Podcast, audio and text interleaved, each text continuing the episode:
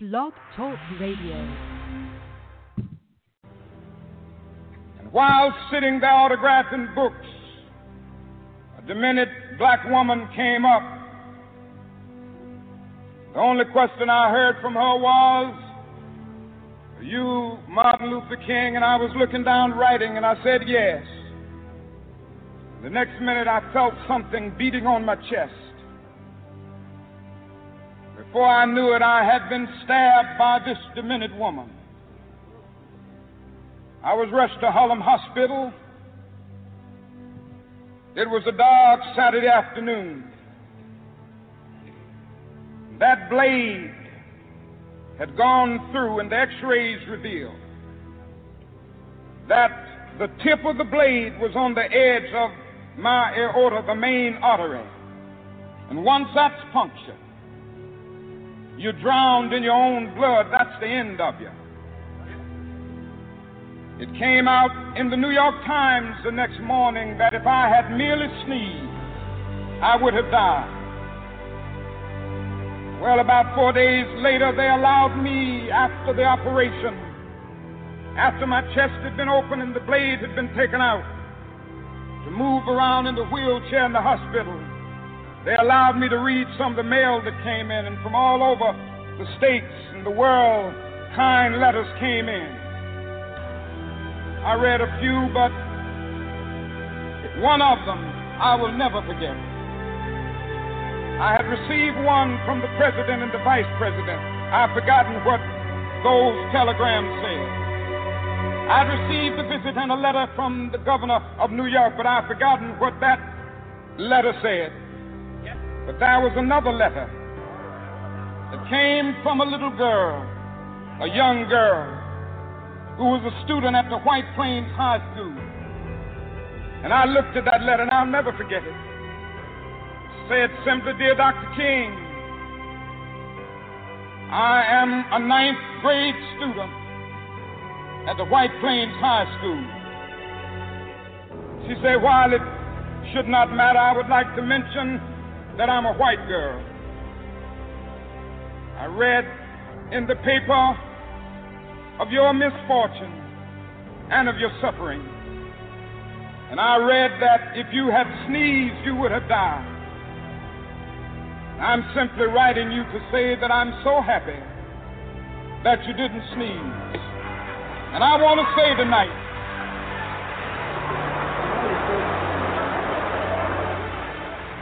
I want to say tonight that I too am happy that I didn't sneeze because if I had sneezed, I wouldn't have been around here in 1960 when students all over the South started sitting in at lunch counters. And I knew that as they were sitting in, they were really standing up for the best in the American dream and taking the whole nation back to those great wells of democracy which were dug deep by the founding fathers in the Declaration of Independence and the Constitution if I had sneezed. I wouldn't have been around here in 1961 when we decided to take a ride for freedom and ended segregation in interstate travel. If I had sneezed, I wouldn't have been around here in 1962. The Negroes in Albany, Georgia decided to straighten their backs up and whenever men and women straighten their backs up, they are going somewhere because a man can't ride your back unless it is bent. If I had sneezed,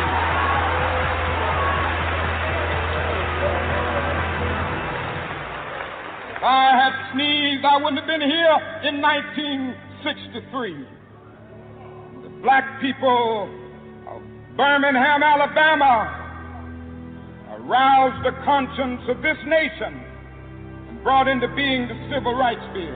If I had sneezed, I wouldn't have had a chance later that year in August to try to tell America about a dream that I had had. If I had sneezed,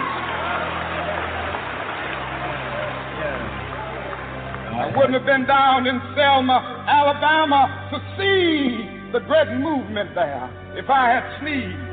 Yeah. Okay so much, ladies and gentlemen, that is listening to The Wiley Show. That was none other Dr. Martin Luther King. Uh, today, we're still celebrating Black History Month. It's um, February the 6th, 2017, six days into Black History Month. And so, on this broadcast, we're going to make sure that we play a piece of any civil rights icon, anybody that contribute to our history. So I decided on today to play Dr. Martin Luther King's speech, If I Have Sneezed. So if you want to get more information on that, I will post that on the Wiley Show page. So on today's broadcast, I have with me none other. I have um, the CEO of Project Six. I'm going to bring him on now. We're going to get this review started, and we're going to talk about um, the corruption at City Hall and what must be done. So, sir, Fazo, none other, Mr. Fazo, the CEO of Project Six, sir, thank you for coming on the Wiley Show. No, thank you for having me, Mr. Wiley. I really appreciate it. Yes, let me give you a round.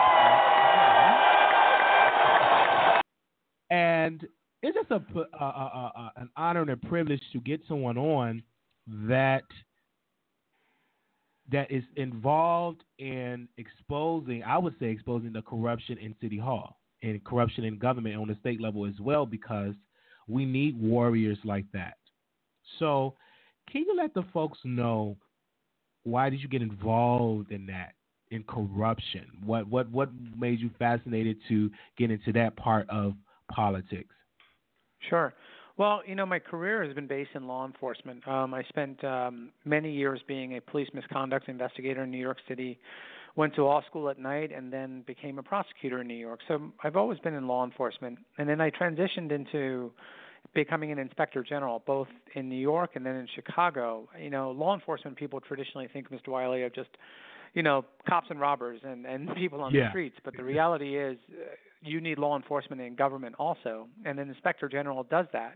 He's the guy, or she's she's the guy who uh, makes sure that your people who work for you, your your government mm-hmm. officials, whether it's a sanitation worker, whether it's an elected alderman, aren't doing what they're supposed to be doing. They're supposed to be looking out for your best interests, not wasting your money, your taxpayer dollars, not engaging in corruption or fraud.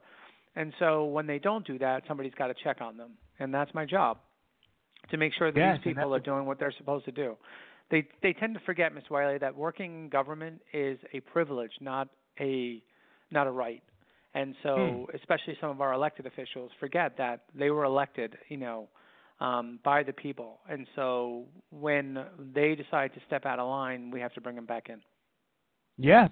And I think that's a good thing because we need someone to do checks and balances. Because in Chicago, I mean, um, a lot of folks would say is the most corrupt city, and and and, and uh, uh, that's up for debate. But we had a lot of cases where our governor, two governors, I mean, look at Governor Blagojevich, I mean, in jail because of corruption, and Governor um, Governor Ryan um, for yeah. corruption as well. So and, and now those are our governors, right? Think about all the yes. aldermen, uh, 30 and 30 years, if not more. the numbers are just staggering. But they've even stopped being eye-opening at this point. You know, we're just so used to the corruption around here. There's an apathy yeah. that's built in that we're desperately trying to change. That people need to get their outrage back. They need to get upset about this again because they have to realize that this is not what their lives are supposed to be like. No, we need to get more upset, and I thank you for having a company that investigate that and that will no, put I it out there. No, I appreciate that. Thank you. Because I feel I don't see City Hall saying, "Hey, hey, this is going on. This is the update." I don't see any of that. If, if when you have people like yourself or others, and and let's talk about when you were in City Hall and that was your sure. job to expose that. What happened? Why did they phase your position out? What did what did you do wrong? Did you do something wrong? Well, if you consider doing my job as something wrong, I think then that's the answer. The the reality was I, I just don't believe that Chicago government is ready for oversight and they frankly mm. don't want oversight. My office was designed, Mr. Wiley, more as a shield for them than as a sword. Um, wow. And they wanted me to protect them when the reality is I'm supposed to be serving the taxpayers. And that's what I did. I took the job understanding that or making sure that I was protecting taxpayer interests, not aldermanic interests or council interests. And so once I started going down that road of actually doing what the job description at least says on paper, I think I ruffled a few feathers. And once I ruffled a few feathers, it's hard to unruffle them. And and it ended yeah, up with unfortunately my office closing down. You know, hmm. but I think what it was, it was an eye-opening moment to really see. You know, you kind of pulled the curtain away to see what really what do what does our government care about? What does Chicago government really care about? And the fact is, they eliminated an oversight office. What does that tell you? Wow. That they're just not ready for oversight. That they don't want someone looking over their shoulder at any level of government, not just in council. And and that is the biggest problem in and of itself. That's the I underlying agree. thing that we have to work on. I agree. And before you left, if I'm not mistaken, Alderman Willie Cochran, um, you turned over all files to the FBI regarding um, you were investigating him, correct? Yes. And you turned the files over before you were let go to the FBI. Um, let's get more detail about uh, why. Uh, take us to the step-by-step process of investigating an alderman. Like, do someone come to you and say, "Hey, this alderman is doing this"? Yeah. So uh, the reality is, Mr. Wiley, I don't want to bo- I don't want to bore you and your listeners by telling you how many obstacles okay. we had in front of us. Well, let me give no, you no. A... I'm just saying simply that the system okay. was set up in a way that I had to wait for a complaint to come in. So somebody did file oh, a complaint okay. against Mr. Cochran, and so we investigated that as a result, and that ultimately what led. was the complaint? What was the complaint? I can't. I can't. I'm not because it's an open case still. I can't really talk oh, about it. Okay, I have. I've been told but... to defer all questions to the U.S. Attorney's office at this point. But okay. the reality was, you know, my office never existed before I got there. So you, hmm. as a Chicagoan, had nowhere to go when it came time to talking about an alderman. If you had a complaint against someone at city council, you had no one to talk to. And that was a problem hmm. because aldermen in Chicago, as you know, are a little more hands-on than anywhere else in the country, right? If you yes, need uh, if you need a parking sticker, you end up at your alderman's office. If you need a building permit, you end up at your alderman's office. If you want to start a new business, you end up at your alderman's office. That doesn't happen anywhere else in the country. And what does that no. do? Well, it, it opens a door for corruption, right? You walk in, you want a permit to extend your house. The first question they ask you is, when was the last time you donated? Wh- where do you think that path is going to take us? You know, the system is set up in a way that it just breeds corruption. It breeds opportunity yeah. for things like that. And until we do something about that, we're going to keep continuing down this path. And you and I, I'm going to be on your show every six months talking about a new person that got indicted or, or a new wow. set of facts. You know, until it, we actually fundamentally look at the system and say, look, this has to change. We're not going anywhere. We have to take ownership of this problem.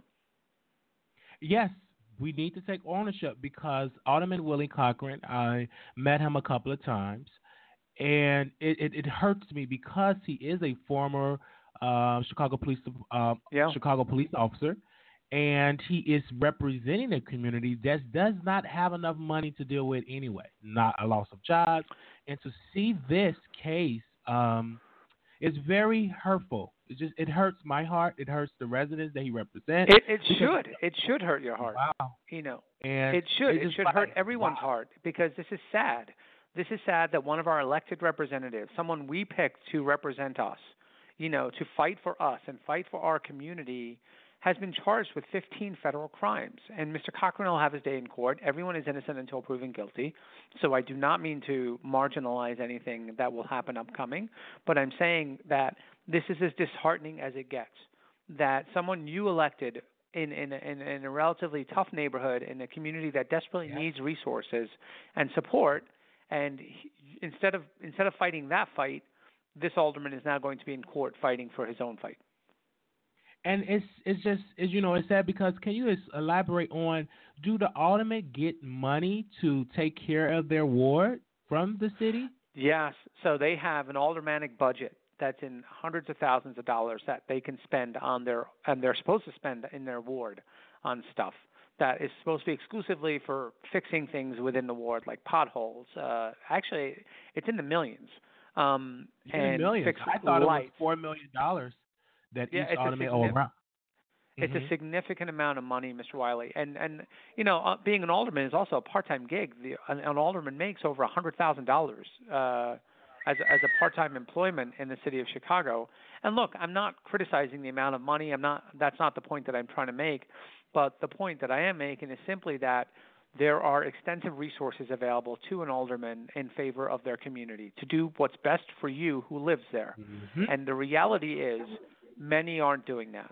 And, and, no. and that is the that's the most frustrating part. That We elect them to do something. We want them to take care of us and fight for us, and yet they end up lining their own pockets until they're caught. And then when they get caught, a lot of times they say, "Well, I'm innocent. This is not the reason. They're out to Yeah. get me. They're out to crucify me." But you cannot and if that dispute the fact. Yeah, if that is Mr. Wiley, then great. That's what you have a court system for. You will go into court Yeah. and you will prove your your your innocence. Um, but the reality is, how many times has that worked? Because we've seen 30 of them go to jail in 30 years. Wow, and it's like because, like you said, is no oversight. And if we look at the federal level, um, Republicans tried their best to get rid of that office in Congress. You know that were Yeah. that This is not a They Chicago tried to get- exactly.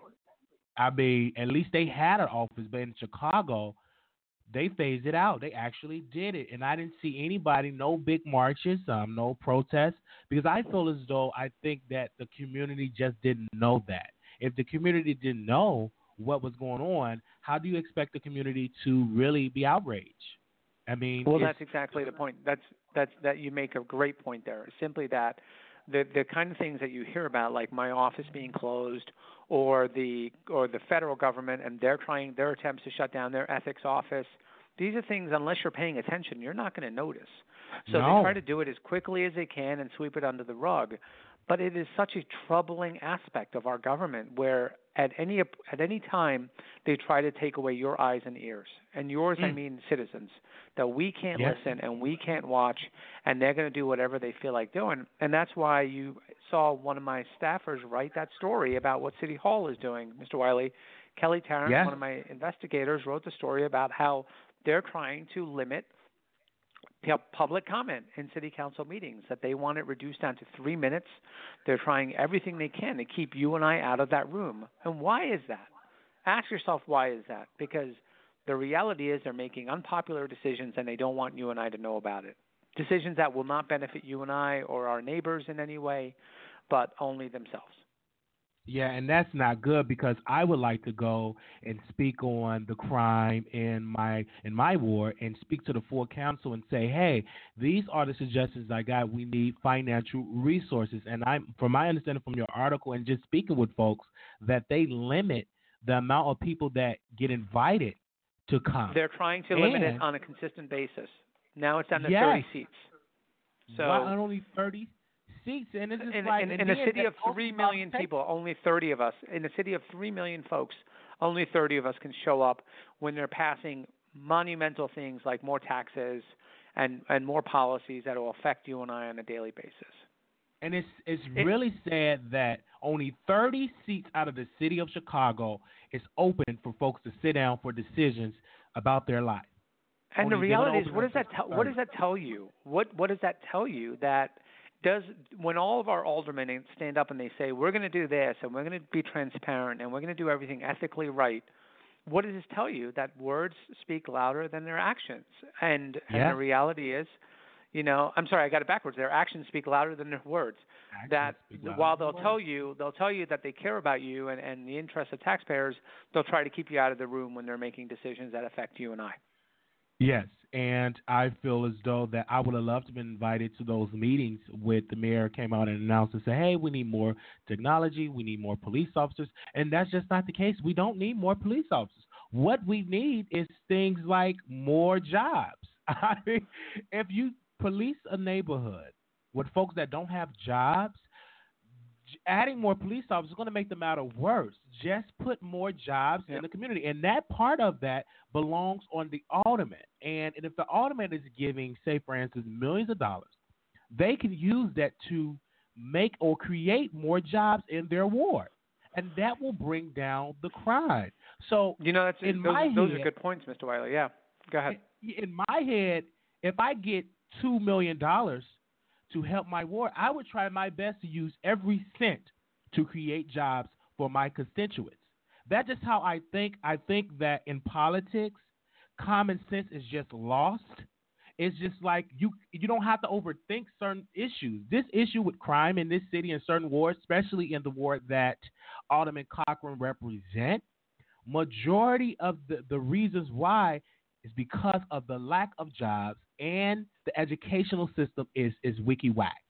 So if he put money in that, we won't have this. But if you're if you're using that money for yourself, then that will not never happen. So we need a person like Project Six, a company like Project Six, and other ethnic companies out there that will call it out. So, and then we need the shows out there like WVON, like WGCI, like um, The Wiley Show, and other shows to put it on the air to talk about these issues so people in my generation, the millennials, can know like we got to get involved. This affects us today. You're absolutely right. And and here's the thing. I, I don't know what the answer is. Those ideas that you just posited seem fantastic. Okay, let's get more jobs. Let's let's do this with the money. Let's do that. The point that I'm trying to make is that I don't know what the answer is, but we have to be part of the conversation. And when you close the yeah. doors to the conversation, when you and I can't get in a room to be a part of that conversation, that's the problem. Look, you yes, might be a 100% wrong with your ideas, Mr. Wiley. I have no idea. You know, we yeah. have to try different things. You could be 100% wrong, you could be 100% right. But the reality is, if you're never in the room, you'll never find out. And you'll that's never the find point. And, and we'll never know the true motives when an alderman diverts millions of dollars from one project to the next, because our hmm. communities are our most important thing. If you're not part yeah, of the conversation, it. if you're not in mm. that room and there's not enough oversight of that process, there's not enough transparency, then then what's the point? You your show what's shouldn't exist. Project Six shouldn't exist. If we're going to live in that system where, hey, we're going to do whatever we want, we really don't give a, hoot about what tra- taxpayers want. Just say it. Then you and I can go find different jobs. Um, but we're gonna we, we got You're we'll right. find something else to do. You're right. But the reality and, is we care about this because they see, they say they care about this. So we are following that and the reality is what they say and what they do are two different things. Two different things and I'm going to continue. So let's get into a solution on what can everyday citizens in Chicago do to be able to change those rules to make it an open door policy where anyone is welcome to sit, um, not limited to 30 seats. To and how and what can citizens also do um, if they find any corruption? What what can we do? What is the solution? Like who do we talk? Well, yeah, let's let's break that down. So first, let's talk about the issue about the closed doors. And I think no matter who you are, you have a phone at this point, whether it's a cell phone, a landline. And the first thing you do is you pick up the phone and you call your alderman's office and you say no. You say no, you will not close those doors. You have to allow us in and you put that on your Facebook page and you put that on your social media, on your Twitter feed. You put it out there that you're not going to tolerate that there will be no public discussion on issues such as important as taxes, about policing, and, and other major community issues. And if, and if you still don't win that argument, Ms. Wiley, then you remember that. And you remember that when it comes time to voting next time. There'll be elections again real soon in this city, and you do not forget what your alderman did the last time round. I agree. And once and once you remember that, you'll make a real serious conscious decision about who you're going to elect moving forward. And you tell them that you remember. You remember when they closed that door when you weren't able to go in and listen as to how they were going to spend your money and do what they do. You remember and you use your memory when it comes time to vote. Those that's are it. those are the most that's it. And as for corruption, listen, criminals are going to do what they do. You and I both know that, whether they're elected officials, whether they're guys on the street. But we, as a community, have to own this problem too. We have to. We can't sit here, sit back, and complain about it until we're ready to do something about it. You can't have it both ways. You can't complain and not do anything about it. So you see something going on, you pick up that phone and you call Project Six. You see something going on, you pick up the phone and you call the Wiley Show. You see something going on, you call someone and you tell someone about it. So someone can at least try to do something about it. But if you sit back and do nothing, then don't call up and complain later on. That's that's the rule. Ooh, if you want your community yeah. to be better, if you want to be safe, if you want your neighborhood to be safe for your kids, for your family members, for yourself, then pick up the phone and tell someone about it. I'm not saying yes. the taxpayers are at fault here. I'm saying the only way the system is going to change is that we all take ownership of our parts. And that part falls on us, where we pick up the phone and do something about it. I agree with that. Do you feel as though that uh, City Hall um, will? Do you feel like they will actually open the door back up and get uh, an inspector general? What would make I, that? What would make them wake up and to say, "Oh, we need this back"? I think that I think you will make them wake up. I think our, your listeners Okay. will make them wake up. I think that if p- enough people care about this issue, remember they don't have permanent jobs. They have four-year jobs, and after four years, we can pick someone else to do that job. And you got to remind Okay. them of that. You remind them like you don't want to do it this way. We'll revisit this conversation in four years, or three years, or two years, and then Okay. you decide who who's worth it to to represent you and your interests and your safety and your hard-earned dollars. And the reality is, if they know that and they understand that and they know that you mean that, I think you'll see doors open very quickly. You'll see doors Yes, open quickly. You'll see you'll see oversight very quickly. You'll see inspectors general. You'll see a different cultural change in Chicago that is long overdue. But if we have to dump the apathy. Listen to you, don't vote for them. Vote That's them it. out. It's That's just it. simple. And what I'm going to continue And to call do, them out. And call and them out. call them out. And that is what I'm doing. Um, like my Alderman Schultz uh, that represent, you know, me and my uh, family and my, and my neighbors. I tell her all the time. I'm like, give me, keep me updated on what you're voting for. Um, uh, keep me updated on on the budget.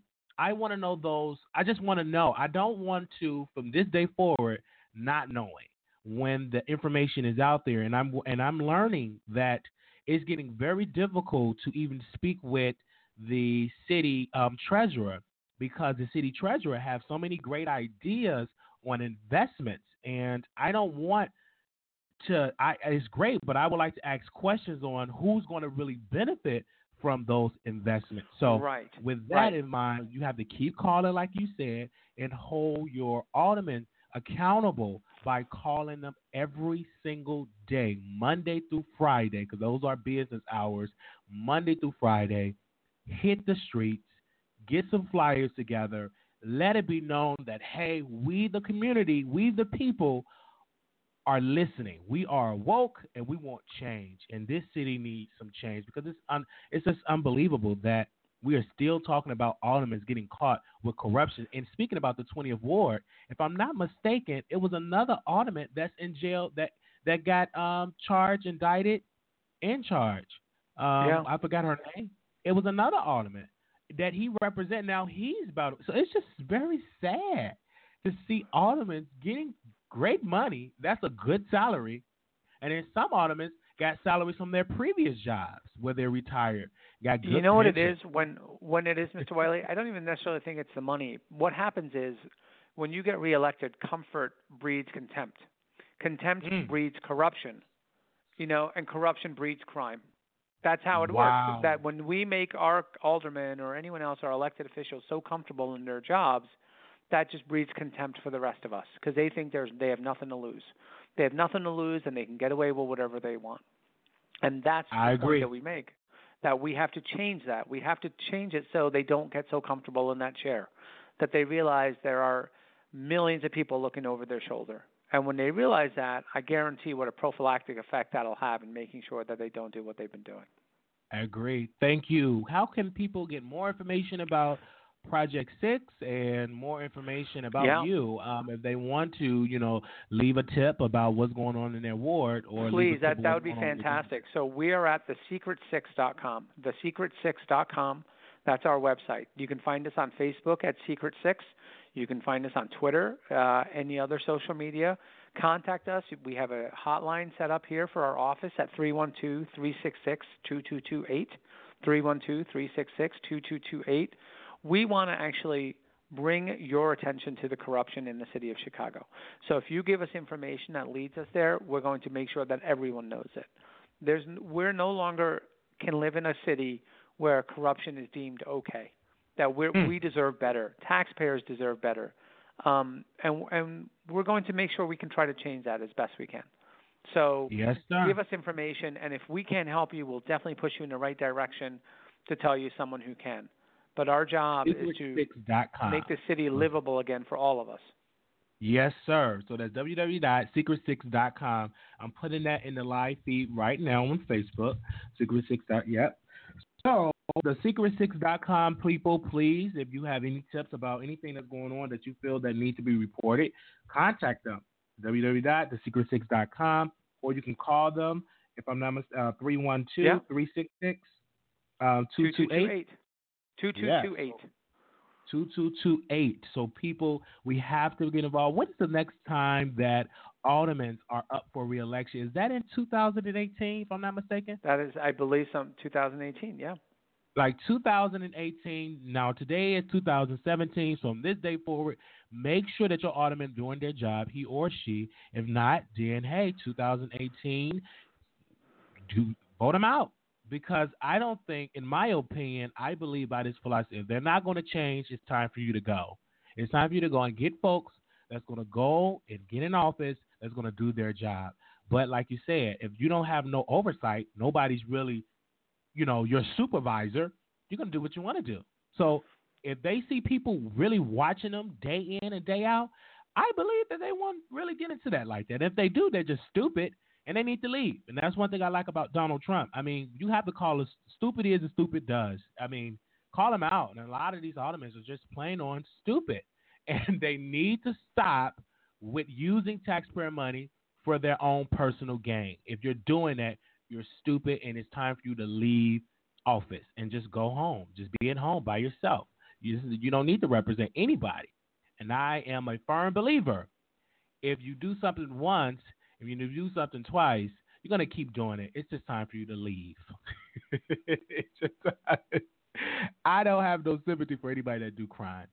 Okay, thank you so much, Fazo, from the CEO of Project Six, a nonprofit, and I am so happy to finally get someone on to have knowledge and understanding on what's going on in the government. And I say, keep on pushing, brother. I, I support you 100%. Thank you so much. What you're Mr. doing. Wiley, can I just tell you, it was my honor to be here. I really appreciate you having me on. And I think we both agree in our message that it's time for change and that if you care, do something about it. Yes, and I would love to bring you on on a weekly basis or a monthly basis to keep us updated on anything that you want to share. Please, you know, you're more that than welcome great. because I we're like going to do this, and I would love. Let's yes, let's we keep our let's keep your listeners informed about what's going on. Yes, because I don't want nobody that's not informed because everybody should have that right to know what's going on, and and that's not going to happen until we push the word out and get the word out to the people. I agree. All right. Thank you so much. Thank you. Well, Take care. Take care. Thank you. Um, thank you so much. Those are tuning in on our Facebook page. Um, you can call in at 516-387-1815. Again, 516-387-1815. Today is Black History Month. We're still celebrating Black History Month, um, February 6, 2017. Um, before I end this broadcast, I'm going to play a song. Um, Shanton, he has his video out, Sands. It is out now on YouTube, and I'm to talk about that video after I play the song. So sit back, relax, and enjoy the Wiley Show. If you're at work, you know, try to tune in and out if you can. If not, share this video. Thank you. Let me play Shanton Sands. Clouds cover the sea, wind draw between the trees.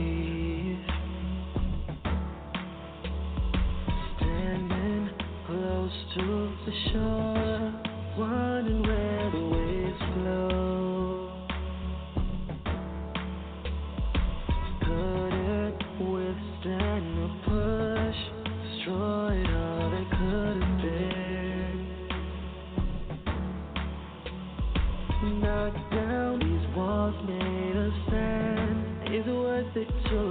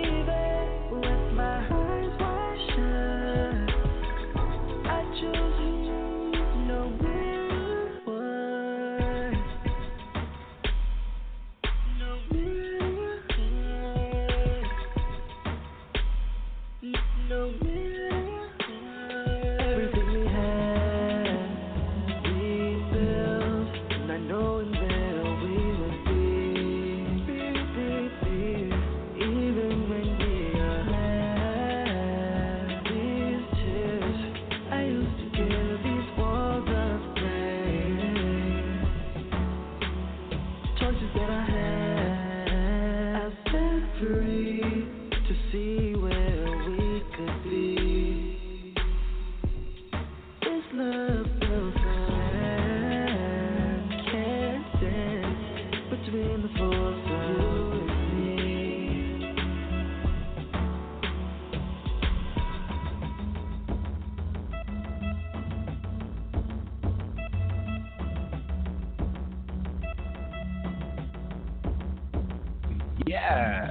that was Shatan Sand. That video is available right now. Let me get that a round of applause. Audience, audience from the Bahamas, um, Shanton. Oh my God, that video was great. So if you did not get the chance to see that video, watch it in its entirety. It is on my Facebook pages. So please get into that video. It was dope. Really, really dope. I mean, on the sand, beautiful concept, beau- the, the the artistry with the balloons, with the mask, with the beautiful female, beautiful woman was. Oh my God, he was nice. The hair, everything flowed very nicely and smoothly on that video. So I did have Faisal, Faisal Khan um, on the show, and he was the CEO of Project Six. So again, if you have any tips that you want to give on corruption and you feel like it is corruption, you need to contact www.thesecret6.com or call 312 366 2228. Again, 312 366 2228. And yes, the folks, the same thing going in Flint. Um, quiet is kept. Um, thank you, Antonio Adams, for that. Because in Flint, yes, they're still talking about and discussing that issue in um, in Flint, Michigan, with the water. And so the residents in Flint really need to revoke and against the government and tell the government by calling, emailing, and, and really protesting and say we need those pipes replaced. We need some financial cons- commerce compensation, if I could say it right. we need all of that because drinking um, water that is unsafe is very dangerous. So the residents of Flint, you guys need to keep in mind that midterm election is coming up. And You all need to keep in mind that elections is coming up, and you guys, the folks that's not doing what they're supposed to do, vote them out. If your mayor not doing a good job, if your governor not doing a good job, your state representatives not doing what they're supposed to do, vote them out. Vote them out. Vote them out. Vote them out. So remember that when election is coming around, do not continue to let the same folks that are treating you like dirt. You need to vote them out. Nothing's going to change if you don't make change. You sometimes you have to force change. You cannot continue to let these folks do you wrong. Sometimes you have to force that change. Speaking very intelligent and very forceful and say, listen, be very stern. You're not going to change what's going on in my neighborhood. You don't need to represent me anymore. You need to go. Simple. And so, yes. So, again, those in Chicago, uh, 312 366 228. And the residents in Flint, I will have a representative on as well. We're still working on that to get someone on to keep me updated on what's going on in Flint, Michigan as well, because I don't want that to pass me by. So on my broadcast coming up, we will get at least someone to represent um, to give us an update, either someone from Flint, Antonio, you would be great, or any residents that want to contact me, wileyshow at gmail.com. If you are in Flint and you know someone that would be perfect to let the world know what's going on in Flint, Michigan, please contact me at um, wileyshow at gmail.com or you can inbox me at wileyshow at gmail.com. Wileyshow at gmail.com, or you can contact me on Facebook, any of my Facebook pages, or the Wiley Show Facebook page. I do respond no less than 24 hours. Less than 24 hours. I do not play when it comes to communications for this show. So today is Black History Month, and I'm going to play none other than Nina Simone to be young, gifted, and black. I want to play that in the broadcast. So that's going to be the song I end the show with because I feel as though Nina Simone is one of my favorite singers, and I love her voice. And this is Black History Month. A lot of folks say we don't need a Black History Month. Why don't we have White History Month? The reason why we don't have White History Month because it's White History Month every day. It's White History Month every single day. So it's and we don't need to just celebrate Black History Month. It's Black History Month every day, but it's an honor and a privilege to have a month to represent and to talk about our history. And so I believe that a lot of schools need to get back to doing Black History programs, to get back to doing Black History plays, so our, our the children can really understand what folks like Dr. King contribute, W.E.B. Du Bois contribute, just like what Marcus Garvey contribute. We can also talk about what um, the um, Minister Louis Farrakhan has contribute, Jesse Jackson. I mean, so many folks that have contributed to our society where we are able to sit here and be able to talk freely um, because of folks that came before us, like Rosa Parks and also Sojourner Truth. Um, we could just go Harriet Tubman. It's just so many people in uh, our ancestors that really sacrificed not only their time but sacrificed their life. So we most definitely need to do a better job celebrating Black History Month. If you don't do anything, tell your child, tell your sister or brother a story about Black History Month. Anything that you can come out with will be awesome and great. We don't need to forget that. That is why I was playing Dr. King. If I would, if I sneeze, I'm going to play that again, and we'll be right back. Okay, Antonio, what was that comment? I need to get some paperwork to prove my point to give you an understanding before I jump on your show. That's very great, Antonio Adams. Once you get that paperwork, you're more than welcome to come on the Wiley Show to keep us give us an update on what's going on in Flint, Michigan. So I'm going to play under Dr. King. I want to play that um, speech again because it's one of my favorite um, speeches of Dr. King. If I if I had sneezed, I'm going to play that, and then we will be back because we got an hour and 15 minutes left on this show. Anybody know me? I'm going to do more shows. This is the Wiley Show. I am Wiley, and I don't play. I'm going to continue to do this show, do what I can do, So this is my show, my baby, and on my I can do what I want to do. That is one of the perks of owning your own stuff. it is 12:29 p.m. Here we go. While sitting there autographing books, a demented black woman came up. The only question I heard from her was, Are you Martin Luther King? And I was looking down writing and I said, Yes. The next minute I felt something beating on my chest. Before I knew it, I had been stabbed by this demented woman. I was rushed to Harlem Hospital. It was a dark Saturday afternoon. That blade had gone through, and the x rays revealed that the tip of the blade was on the edge of my aorta, the main artery. And once that's punctured, you're drowned in your own blood. That's the end of you. It came out in the New York Times the next morning that if I had merely sneezed, I would have died. Well, about four days later, they allowed me, after the operation, after my chest had been opened and the blade had been taken out, to move around in the wheelchair in the hospital. They allowed me to read some of the mail that came in, and from all over the states and the world, kind letters came in. I read a few, but one of them I will never forget. I had received one from the president and the vice president.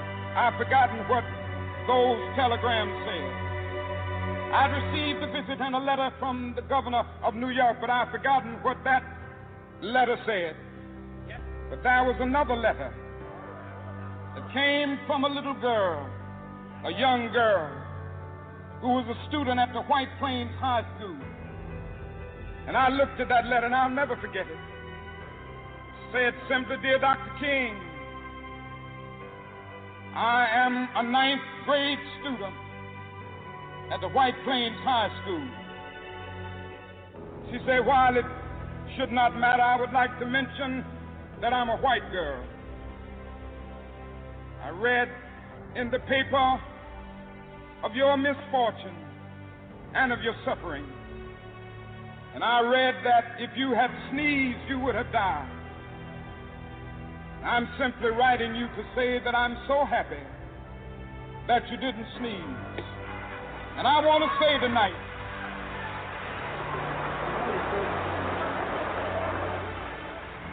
I want to say tonight that I too am happy that I didn't sneeze because if I had sneezed, I wouldn't have been around here in 1960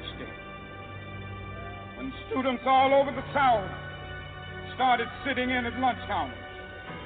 And I knew that as they were sitting in, they were really standing up for the best in the American dream and taking the whole nation back to those great wells of democracy which were dug deep by the founding fathers in the Declaration of Independence and the Constitution. If I had sneezed, I wouldn't have been around here in 1961 when we decided to take a ride for freedom and ended segregation in interstate travel. If I had sneezed, I wouldn't have been around here in 1962.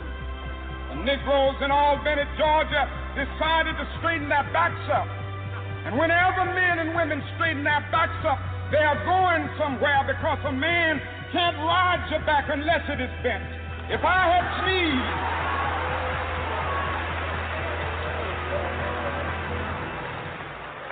if I had sneezed, I wouldn't have been here in 1963 The black people of Birmingham, Alabama, aroused the conscience of this nation and brought into being the Civil Rights Bill. If I had sneezed, I wouldn't have had a chance later that year in August to try to tell America about a dream that I had had. If I had sneezed, I wouldn't have been down in Selma, Alabama to see the great movement there if I had sneezed. I wouldn't have been in Memphis to see a community rally around those brothers and sisters who are suffering. I'm so happy that I didn't sneeze. And they were telling me, we've got some difficult days ahead. But it really doesn't matter with me now because I've been to the mountaintop. I don't mind.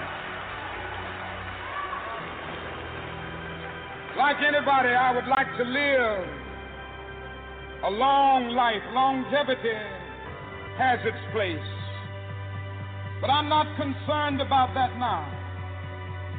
I just want to do God's will. And He's allowed me to go up to the mountain. And I've looked over and I've seen the promised land. I may not get there with you, but I want you to know tonight that we as a people will get to the promised land.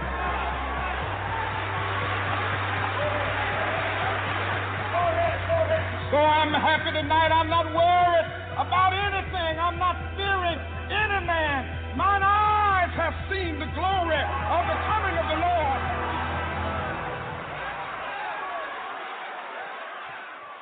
All right, the Wiley Show is back live. That was Dr. Martin Luther King. Beautiful, beautiful speech. And many, many, many years ago, that speech was made and brought to the public. So, this is Black History Month, and I want a lot of folks, if you're not doing anything, to always remember your history. I mean, if you you if you don't know your history, how do you really know yourself? So learn your history. And if you don't know, it's so many websites. I mean, so many websites that talk about the history of black uh, people. Uh, black History Month, um, it, it, began in 1955 uh, half century after the 12 um, um, after the 12 hold on wait a minute i don't know what's that sound in the background. Yes so it was 1915 if i'm not mistaken. Yes 1915 so a half century after the 13th amendment and that was abolish slavery in the united states. So it was half of a century after that so 1915 black history month begins so that we have very long time have had Black History Month. So this is not something that happened one year ago, ten years ago. It's been around for a very long time that the government actually um, or um, want to honor and talk about. So, but we don't want to wait until November to talk about Black History Month. You should be talking about Black History Month, your history, like every day. Every single day, we should be talking about Black History Month. We should be talking about our history.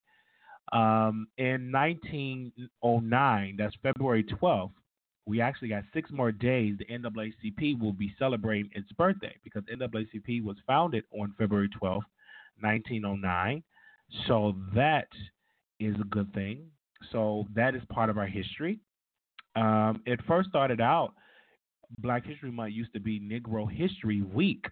But by the 1960s, um, thanks in part to the civil rights movement and growing awareness of black identity, Negro History Week had evolved into Black History Month on many different um, college um, campuses. So President Ford officially recognized Black History Month in 1976, calling upon the public to seize the opportunity to honor um, the too often neglected accomplishment of black Americans in every area endeavored throughout our history. So it was President Ford that officially recognized Black History Month. And then since then, every American president has uh, made February as Black History Month and endorsed, uh, you know, a specific theme. Uh, 2013 theme was the crossroads of freedom and equality. Um, the proclamation um, and on March on Washington marks the 150th and 50th anniversary of two events in African American history. So our history go way back, and it's very important that we do not forget where we came from. Don't forget where you came from. Always remember that we are a people of rich history. We come from rich history, and we're a product of rich history. And Harriet Tubman this is very good news. Will replace um, Jackson, Andrew Jackson, on the 20 um, twenty dollar bill. So that's a good thing. Super excited for that. I feel like for a very long time we should have been had an African American on our money.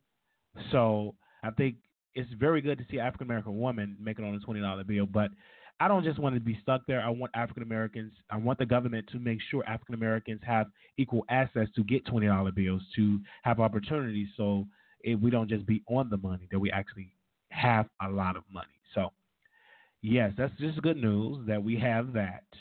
But there's plenty of different websites where Black history um, that talk about our history, anything. It's just plenty good websites.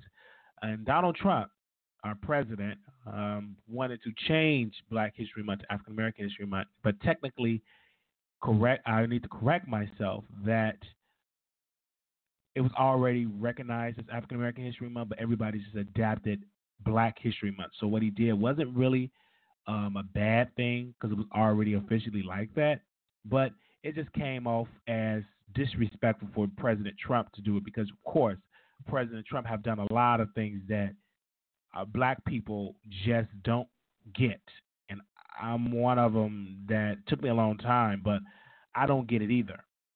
I just don't. he needs to do a lot of work to get black people to finally understand what Donald Trump is doing because a lot of us just don't understand um, what he's doing, and what he's doing right now is just hurting black people around the world. And so, what we need to do as black people, we need to get engaged, get involved, get that clipboard, get that phone, call your alderman, call your governor, call your state representative, let them know that I am here and I want this done for my community. So let it be known do not let this day pass you by without you getting involved into your uh, into the get involved into politics. Don't let this day pass you by. don't let this day pass you by and you don't get in, get involved. Get engaged. And speaking about Donald Trump, Kanye West deletes all of Donald Trump related tweets. Kanye West. Let me let me let me repeat that. Kanye West have seen the light. Me and Kanye in the same boat. It took me a little while, but according to TMZ um, sources, said Kanye's decisions to remove tweets were all his. The Muslim ban, the Muslim travel ban, and other actions have turned him completely against the president. What really turned me against the president, now that was Kanye West. What turned me against the president was when the president did not open the door for more African Americans to serve in his cabinet. Because I feel as though he should have reached out to a lot, like Condoleezza Rice. He should have reached out to um, uh, so many intelligent African Americans that's in politics that he should invite to work in his cabinet. Then I would say, without a doubt, that he's trying. But the folks that he brought on board was not experienced in politics like uh, Ben Carson, like Omarosa. Those people wasn't really involved in politics like that. So he should have gotten folks like Cory Booker, like um, um, like Senator Cory Booker would have been great. So many other African Americans he should have gotten. Um, you know, he should have reached out to Roland Martin. It's just so many people that he should have reached out to that could have been a good um, a good voice that would have helped black people and he should have reached out to Jesse Jackson. He should have reached out to uh, Reverend Al Sharpton, reached out to Louis Farrakhan. But to reach when he reached out, reached out to Steve Harvey, that was disrespectful because Steve Harvey, he he he should have came on Steve Harvey's show, and that would have been dope. But Kanye West have seen the light. Kanye West have seen the light, and he is no longer a fan of Donald J. Trump. and that hurt him a lot because Kanye West was called a coon. And so I knew eventually that Kanye West was going to stop doing what he did. I knew eventually that Kanye West was going to see the light because he ain't nobody checking for Donald Trump in the black community like that. And the folks that's doing it, they're calling him a name that I don't like to say, but a lot of folks call him Uncle Tom. So the folks that is supporting Donald Trump supporting him just lying, like literally, like the the, the preacher that said um, that he have reached out to some uh, top gang thugs and they told him that they want to talk and how to keep the body count down and some top thugs and he, he recanted that story. So everybody that Donald Trump have reached out for the black purposes for the black community have been idiots. They didn't no knowledge. And then they lie so Mr. Trump needs to do a better job reaching out to African American people. And if he don't reach out to us, then we, we we we respond by protesting, by putting our dollars in other candidates, by putting our dollars in some super PACs. So in 2018, that's going to be like two years in his presidency. That's going to be a midterm. So during that time, we need to send a mighty blow to Washington to say, Republicans, either you do for us or you can vote not just Republicans. Democrats as well. Because a lot of sorry Democrats that is so called supposed to represent us.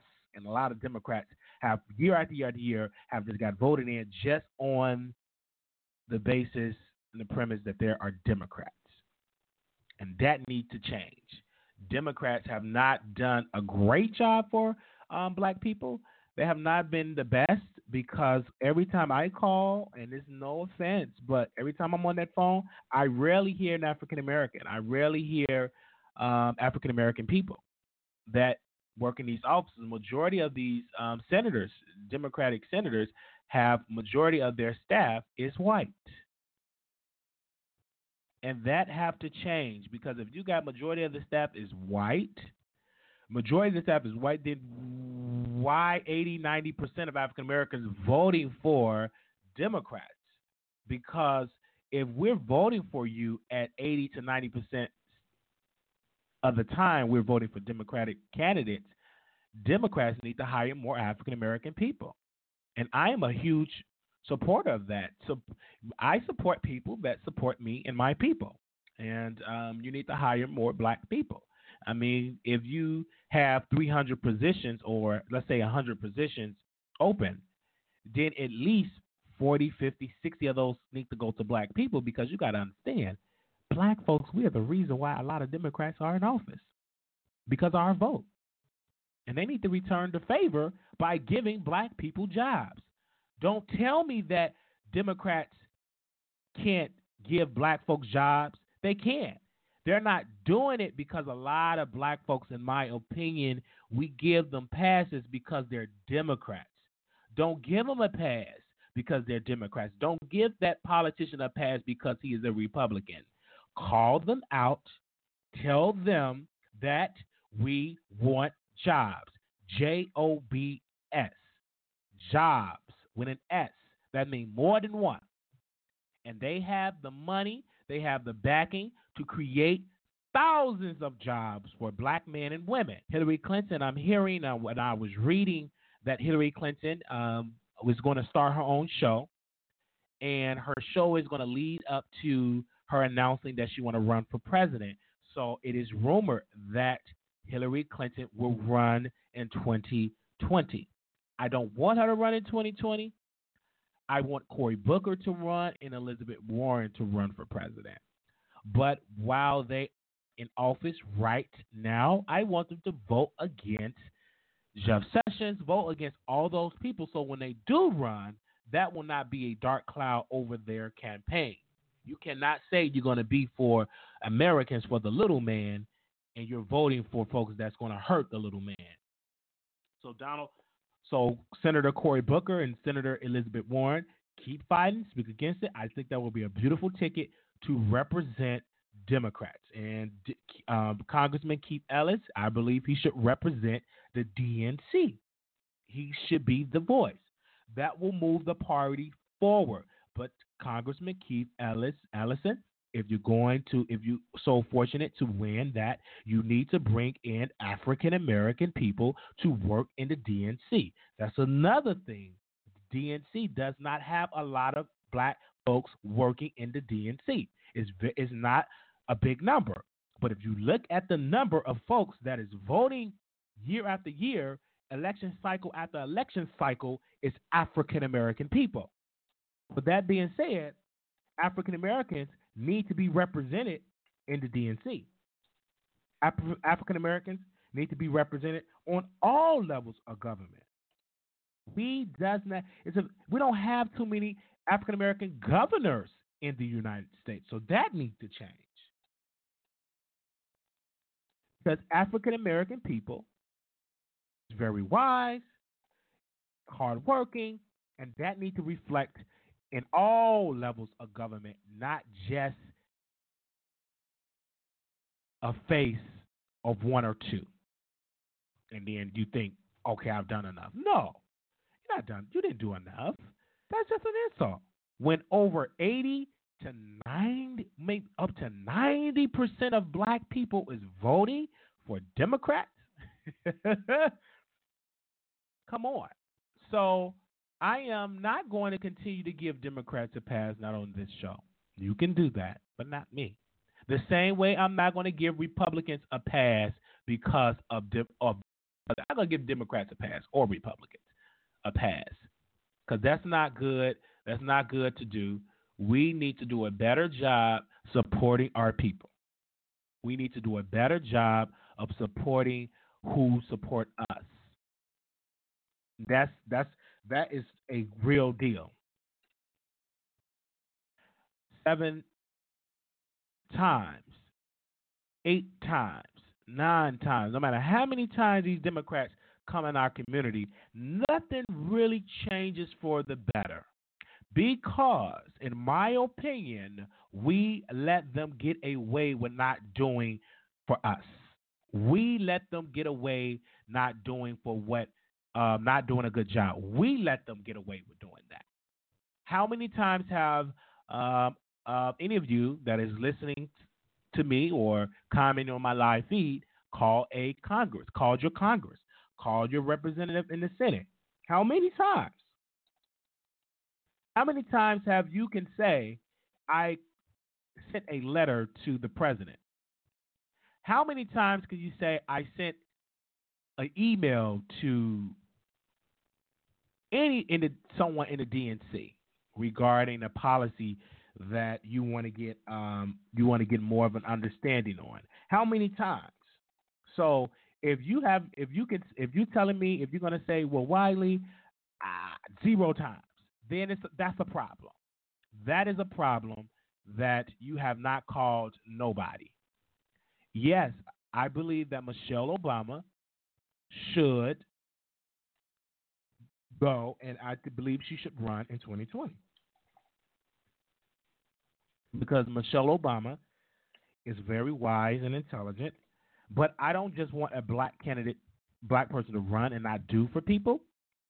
And if you are an African American president that you run for office and you win, you need to make sure you put the black agenda on your agenda. Black people have, for generations, voted, but their interests have not been met because politicians feel as though black folks is only good for votes.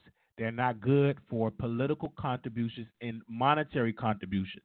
Our monetary contributions are, are not where it should be. Other folks don't vote for Democrats but they're going to donate for in a political campaign. They're going to put down super PACs, and you wonder and you wonder why so many other groups of people are getting things from the table. Time for us as African American people put our money where our mouth is, put our money where our vote is, and support them financially, and then force them to say, "Hey, we gave three, four million, three hundred and four hundred million dollars to your campaign, or third, three to four million, not three hundred, three to four million dollars." Combined as a people, we are a super PAC, and this is what we want. If you don't do it, we will no longer give you money. We will no longer vote for you. Because this country is built on votes and money. Voting and money is will get a candidate to do for you faster than you just voting. You got to put vote, yes, and also your money, yes. That works good. That will make a politician wake up to do for to do for you. If you don't do that, if you don't put the money where your mouth is or put the money where your vote is, you're not gonna get that much from Washington D.C. You're not going to get too many calls returned from you from DC if you don't put no money on the table. That's just 100% real. This country is built on money. This country, watch out for folks that give them M O N E Y. And a lot of black people have not really grasped that. I grasped that during this last campaign. And let me tell you, I get so many emails because of the little money I have donated to some political um to some campaigns. Like I donated to Gary Johnson and I donated to Hillary Clinton, if I'm not mistaken. I believe for a fact I did do Gary Johnson. And to this day, I get emails from Libertarian Party day in and day out. And shout out to the Libertarian Party, shout out to the Green Party, because now um, the Libertarian Party sued the, the debate commission, and now do, the debate commission have um, they have to respond to that suit because they won the the um, the Libertarian Party won, and now they have to respond and change the rules to open the door up for more third party candidates. So now, in 2020, that if now third party candidates have a fighting chance to become the next president because now they will they will be invited to those debates. So it will they're gonna have to erase that 15% threshold, and that 15% threshold kept Gary Johnson off off the debates, and it also kept um, Green Party um, Jill Stein off of those debate stages. So now that have to change. Now that is changing. So now in 2020, if you're a third party candidate, you will be invited. You have you have to be invited according to the courts to those debates. You, they cannot stop you, and that's going to be great because that's going to give American people more choices. Because I believe we should at least bare minimum have five choices for president, for five different choices. It should be about five. It should be no longer Democrat and Republican. And and if and if Donald Trump had some serious competition, he would not be president. If it was Governor Gary Johnson on stage and um, Dr. Uh, Jill Stein, Donald Trump wouldn't have won the presidency. It would have been more choices. But if you just give the American people um, two choices, they're going to say, um, who is the less evil? Who who's the less evil? The, the the less of two evils. We need more choices than two. I am so glad. And fast food, they learned this. We have McDonald's, we have Burger King, we got KFC, we got Checkers. We got so many choices. I can go on and on. We got shoes. We got Jordan. We got Nike. We got, uh, you know, K Swiss. We got Reebok. There's so many choices for for shoes and clothes, and that should reflect in politics. We should no longer have two choices. We should no longer have two choices in this um, city of Chicago. Um, for when the mayor run for reelection, we should have at least five, may- uh, five, six candidates running for mayor. It shouldn't be no longer just two or three. It should be it should be like five or six. It needs to be multiple choices because the more competition you got, that means that candidate gotta you gotta be real. You you gotta be on your you gotta be on your stuff. But if it's just you and another person and you already know that you're gonna automatically win because you're a Democrat, you ain't gonna work the hard for your vote. I want you to work very hard. I want you to sweat for my vote. In order for you to sweat, you need some comprehensive, you need some real competition and you got to open that door up for more people. And that is why I would love one day to run for alderman, and I might run for alderman for my in, in my war. I might win. Now, I might not win. I say I might not win, but that will make sure that will let my alderman know, like, bitch, I need to get on my job because Mr. Wiley said he's gonna run, and if I run for alderman, I'm gonna make sure I send out three quadruple, three thousand, five thousand flyers every single day, everywhere, going to every single event, meeting folks, learning their names, learning the issues, and make sure that I get it out. If I can't get no commercials on television, I'll put the commercials on the internet. I put the commer- I have it airing on every single social media site. Period. I will talk to every single neighbor in my community, learning the issues. I will make sure, and what that would do, and I might run. What that would do, that would make sure that my alderman do her job. Because if she see a young man a young African American running for, she's gonna make, hey, I'm gonna have to do something because I'm young. And not only that, I know social media. Social media is big, and I, and, I will, man, please. And that's what I might do in 2008. I still gotta look, trying to decide if I want to run or not. I might just do that because a lot of people say you should run for office, and I would love to do that because I feel like if if I want to see change, I just need to do it. I need to be that change because I'm the type of person. If you want done, if you want something done right, do it yourself. And so I might run for office, and if I do run for office, I, I, I'm I'm going to put 180 percent in it. And let me tell you, baby, my competition better be ready because I already know what you're going to throw at me. You're going to throw everything. You're going to have all that money. You're going to have all that backing. The mayor's going to be in your pocket and all that type stuff. You're going to try to smear me about what I said. And I'm prepared about everything that you're going to say. But, baby, are you prepared for this black man to respond and give it 100%? That's one thing I love about me. You you throw something back at me, I'm going to throw something back at you. So I'm saying we need to all run. If you you in Flint, Michigan, Antonio Adams, if you feel as though that the mayor's not doing a good job, run for mayor. Run. All you got to do get some signatures. It's rules and regulations you have to meet. Meet it and run. It's just simple. Simple. Run. If you want to see change, run. Be that change. Just that simple. And I would love to run and represent my my ward because it's simple. It ain't hard. It's not impo- these politicians make it hard. It's a simple job to be an alderman in this city. It just we need more simple-minded people to run. Simple-minded, get the work done and be done with it. That is what we need to do. 516-387-1815 is the call-in number. 516-387-1815 and we will talk about um, Lady Gaga halftime performance and I will talk about that 516-387-1815 and I will be right back. Let me see if I can play where is that? Did I actually get that song together? Let me see. Did I get it? Did I get it? Did I get it? Did I get it? Let me make sure. Yes, 516-387-1815. So yes, I would um deciding to run for alderman. So shout out to Big Ange because she called me all the time. You need to run. You need to run. You need to run. So if I run, I need y'all to support me financially, baby, and morally. I'll be right back after this song.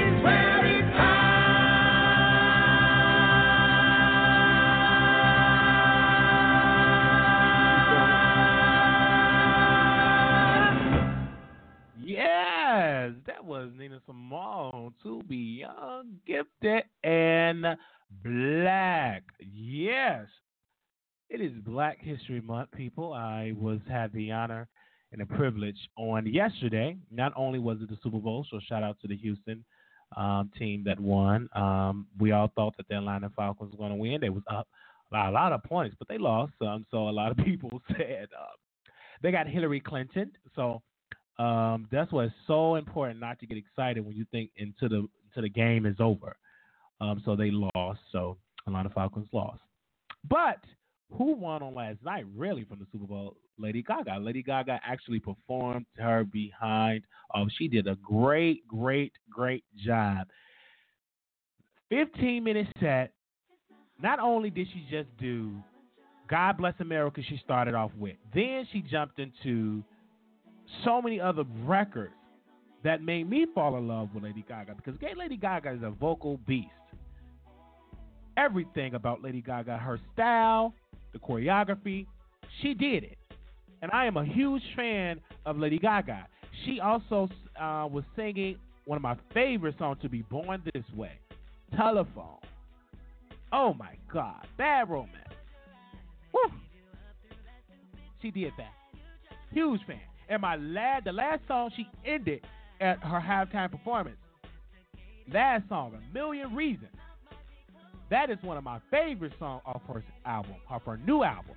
She did it, and a lot of folks were hitting me up and saying, "Why did she did not bring out um, Beyonce?" I said, "No. When you bring out Beyonce, Beyonce is a vocal beast, and, and she's a performer.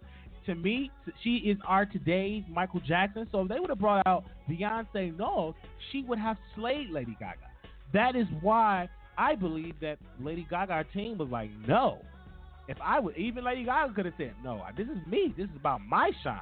No, because Beyonce is not bringing out a lot of folks to shine. She brought out Destiny Child because Destiny Child was a part of her. But when she performed, she didn't bring out all. She didn't bring out no Brandy. She didn't bring out no Monica. So, um, I'm glad that Lady Gaga performed by herself because it's about Lady Gaga. It's not about Lady Gaga and friends. So I'm a huge. I'm glad that she did it by herself. A lot of folks said she should have brought out Beyonce. No, she shouldn't. What for? Beyonce can oh, for for Beyonce can slay her. No, ma'am. Beyonce said, "No, ma'am." Lady Gaga said, "No, ma'am. Ain't gonna happen. I got this," and she did that. Yeah, so the 15 minutes she did that performance, and it was great. No, listen, it was no backup voc- vocals, no backup track, vocal tracks, just all Lady Gaga. That voice, she was out of breath, so that let me know she was dancing and sang singing. Lady sang. So that is why I give that performance an A plus. If you want to get more of my review, it is on my YouTube channel. I did record that, and or you can go out on WileyandFlash.com. I posted that whole performance of Lady Gaga, and also I did record my own review. And you can subscribe on my YouTube channel, The Wiley Show, and I posted that on there. Speaking about The Wiley Show, I am so glad that I am closer, closer of reaching my goal of getting more celebrities on the show. Because I already told you, one celebrity I want to interview this year is Mo to the E to the Brandy. I want to interview Brandy. And Brandy will be in Chicago coming in at Arie Crown Theater. Brandy will be in Chicago pretty soon. So I tried to get tickets and the tickets were sold out. She'll be at Arie Crown Theater with um with Tyrese, if I'm not mistaken. And I tried to get tickets on last night and the tickets were sold out. Let me make sure I'm actually on my computer now. Let me make sure that those tickets is available. They got some tickets available because I don't like that. I gotta go see my girl. She comes to Chicago. Yeah, she'll be performing with not with uh, Tyrese. She'll be performing with Babyface. It will be Brandy, and it will be After Seven. So that will be uh, May fifteenth. May fifteenth. That's May fifteenth. Oh, okay. No, what? The tickets will be uh, be available on sale. Sorry, on February 17th. So I have about February 17th.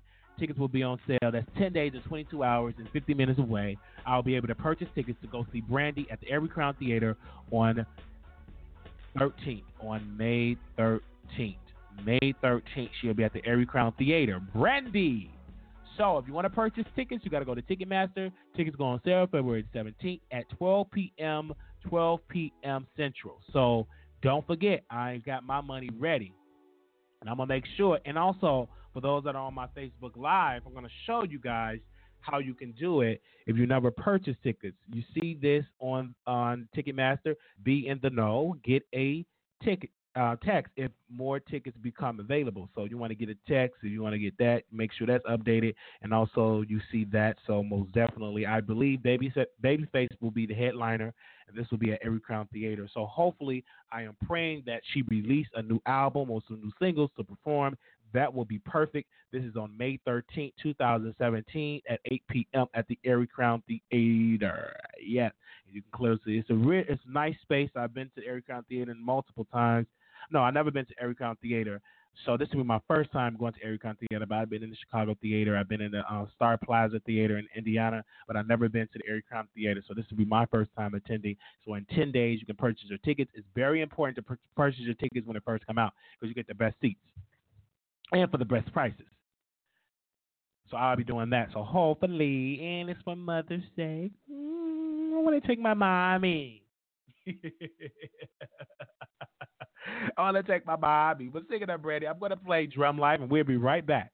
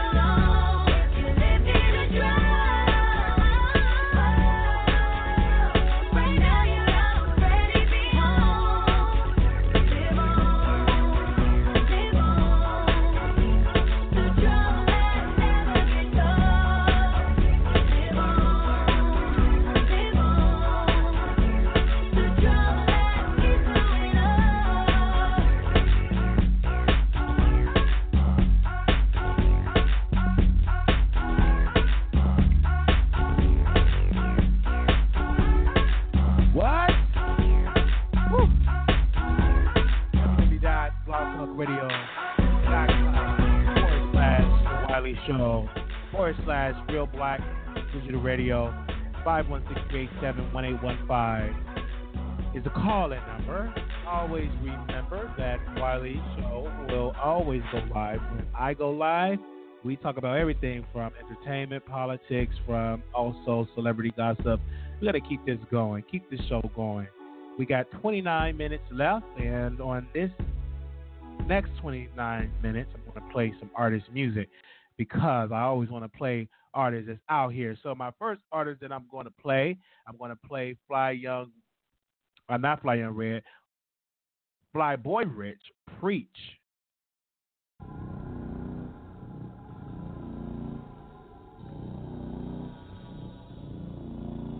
So 28 minutes, nothing but music from independent artists. I came up from nothing, now bitches they look at me. Bitches they look at me. Niggas want loyal, now look who I took with me. Look who I took with me. Oh, damn ho, I be at the top where these niggas can't reach. Blowing money fast, man, it's worth a big meats. Man, they don't want none. Tell these niggas go to sleep, little niggas say preach. Church, I be praying for my sins, man. I keep this shit a hundred, and my shorty is a ten. Little niggas say church. Preach. I be praying for my sins, man. I keep this shit a hundred, and my shorty is a ten. Little niggas say church. Nigga, I'm ballin', that shit is a specialty. Shit is a specialty. I got my stripes, man, I should be a referee. Should be a referee. Getting these checks, but nobody correcting me. It's fuck you the haters, but my ex especially. I be wildin' out Nick Cannon, I'm a show. Getting hand from a singer, show a tennis, let it blow. Boys in the hood got me feeling like I'm dope. Boy, your girl a two, she ain't nothing but a hoe. Shit is shot play, nigga, where is my Andy? Adopted the flow, nigga, yo shit is Andy. Get money from Cameo, taste just like candy. I'm killing your deer, turn your bitch to my baby. Little nigga say freak. Feeling like a passer, fuck then I pass her, fuck then I pass her. Chains in the whip, feeling like a slave master, like a slave master. She calling wanna fuck, I'm like Ivo, I'm the answer, Ivo, I'm the answer. Going through them walls, nigga, feeling like I'm Casper, nigga, that's dope. I came up from nothing, now bitches they look at me, bitches they look at me. Niggas want loyal, now look who I took with me. Look who I took with me. Aw oh, damn ho, I be at the top where these niggas can't reach. Blowing money fast, man, it's worth a big meats, man. They don't want none. Tell these niggas go to sleep, little niggas say preach church. I be praying for my sins, man. I keep this shit a hundred, and my shorty is a ten. Little niggas say church. Preach. I be praying for my sins, man. I keep this shit a hundred, and my shorty is a ten. Man, I feel like I'm the man, little niggas can't hold me. I'm the man, niggas still can't control me. And they grill if they ever try to mold me. The shit that I'm spitting got me feeling like the old me. I say spitting fire, I been fire. Too plane, my shit flyer. These loosest niggas that been higher, they lying, building they empire. Yeah, fuck what you thought and you heard. Niggas ain't built for the streets, that's why they created sidewalks in the curb. Oh, they hit a nerve, you a little man, all the way and acting ass. I'm the shit, nigga, that's why I act the ass. Every time she see me, she be playing with the D, but she do it so foul with a hacking ass. Ah. They need some convincing, a rapper like Vincent. Niggas can't see me, they losing their senses. I'm running them back and like Marshawn, him. I'm feeling like the best out. Tell me who the best out. I stretch mark, lead a nigga stressed out. Boy, check in, lead a nigga checked out. Treat him like previously, the little nigga chest out. Nigga, that's dope. I came up from nothing, now bitches, they look at me. Bitches, they look at me. Niggas want loyal, now look who I took with me. Look who I took with me. Oh, damn ho, I be at the top where these niggas can't reach. Blowing money fast, man, it's worth a big meats. Man, they don't want none. Tell these niggas go to sleep, little niggas say preach. Church, I be praying for my sins, man. I keep this shit a hundred, and my shorty is a ten. Little niggas say church. Preach. I be praying for my sins, man. I keep this shit a hundred, and my shorty is a ten. Little niggas say church.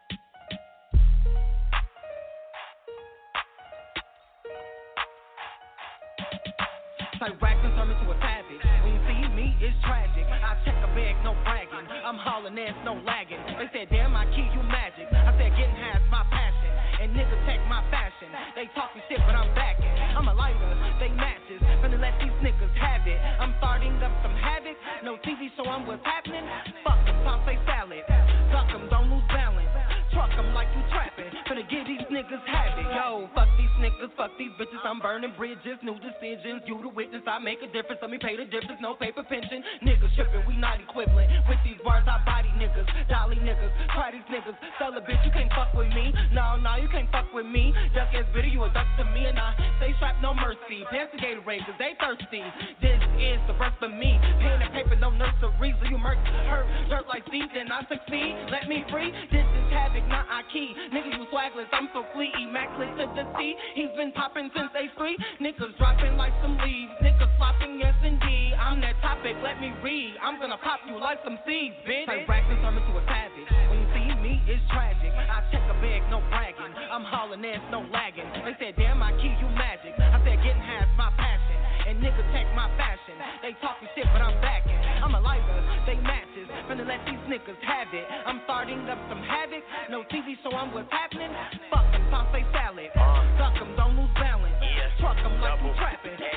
Get niggas. Crime scene nigga, yeah, Sherlock Holmes. Uh-huh. Money in the bag like Puffy Combs. I'll, I'll call your bluff, these niggas ain't tough. I'm a diamond in the rough, you niggas is rhinestones. I'll pull up to your function. Interruption, it's about to go down like a dungeon. Run a drill on these niggas under construction. This right here's a rap bitch abduction. I got shit on lock like a dreadhead nigga. Uh-huh. I'm raw like Digger. Ain't nobody else. I ball so hard, motherfuckers wanna find me. Uh-huh. Like Jigga. Naughty, like Charlie. I'll make it ride on it like a Harley. But I doubt we can swing that route, cause these niggas like Justin Bieber. Sorry.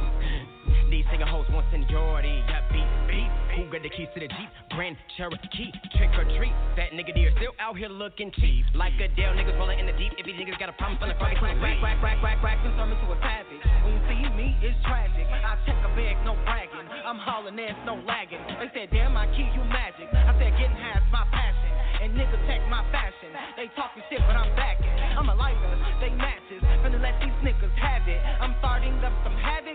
No TV so I'm what's happening. Fuck them, say salad. Uh. Duck them, don't lose balance. Uh. Truck them like Yo, you trapping. Yo, Finna get these Brick niggas City, have yo, do they want it with most? They man, I guess that depends. He out here shitting on somebody, get him depends. I just love to show love. I was never a fan. He better stop throwing shade because I hate to lay hands. Ain't no queens, nigga, fucking with me. They gon' have to go get 50. When I mention queens, I ain't talking Nikki, that's her city. Man, fuck that other butch queen. It most. I leave him dead on arrival. I stomp him out like a roach. Me tenant in the game. These rappers up for eviction. If I gotta catch a charge, I'ma face that conviction. Keep so many blades tucked like Rickens in the kitchen. And when he rap his aims, also what the fuck he Like pitching? Braxton turn me to a savage. When you see me, it's tragic. I check a bag, no bragging. I'm hauling ass, no lagging. They said, damn, I key you magic. I said, getting half's my passion. And niggas check my fashion. They talking shit, but I'm backing. I'm a lighter, they matches. Finna let these niggas have it. I'm starting up some havoc. No TV so I'm what's happening. Fuck them, say salad. Duck them, don't lose balance. Truck them like you trapping. Finna get these niggas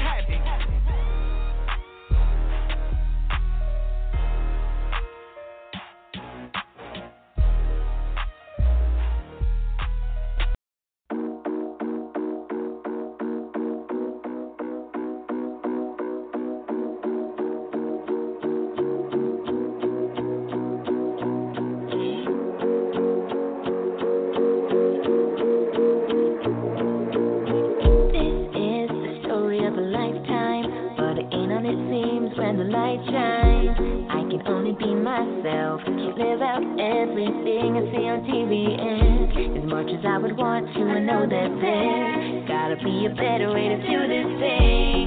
And get caught up in who you want me to be.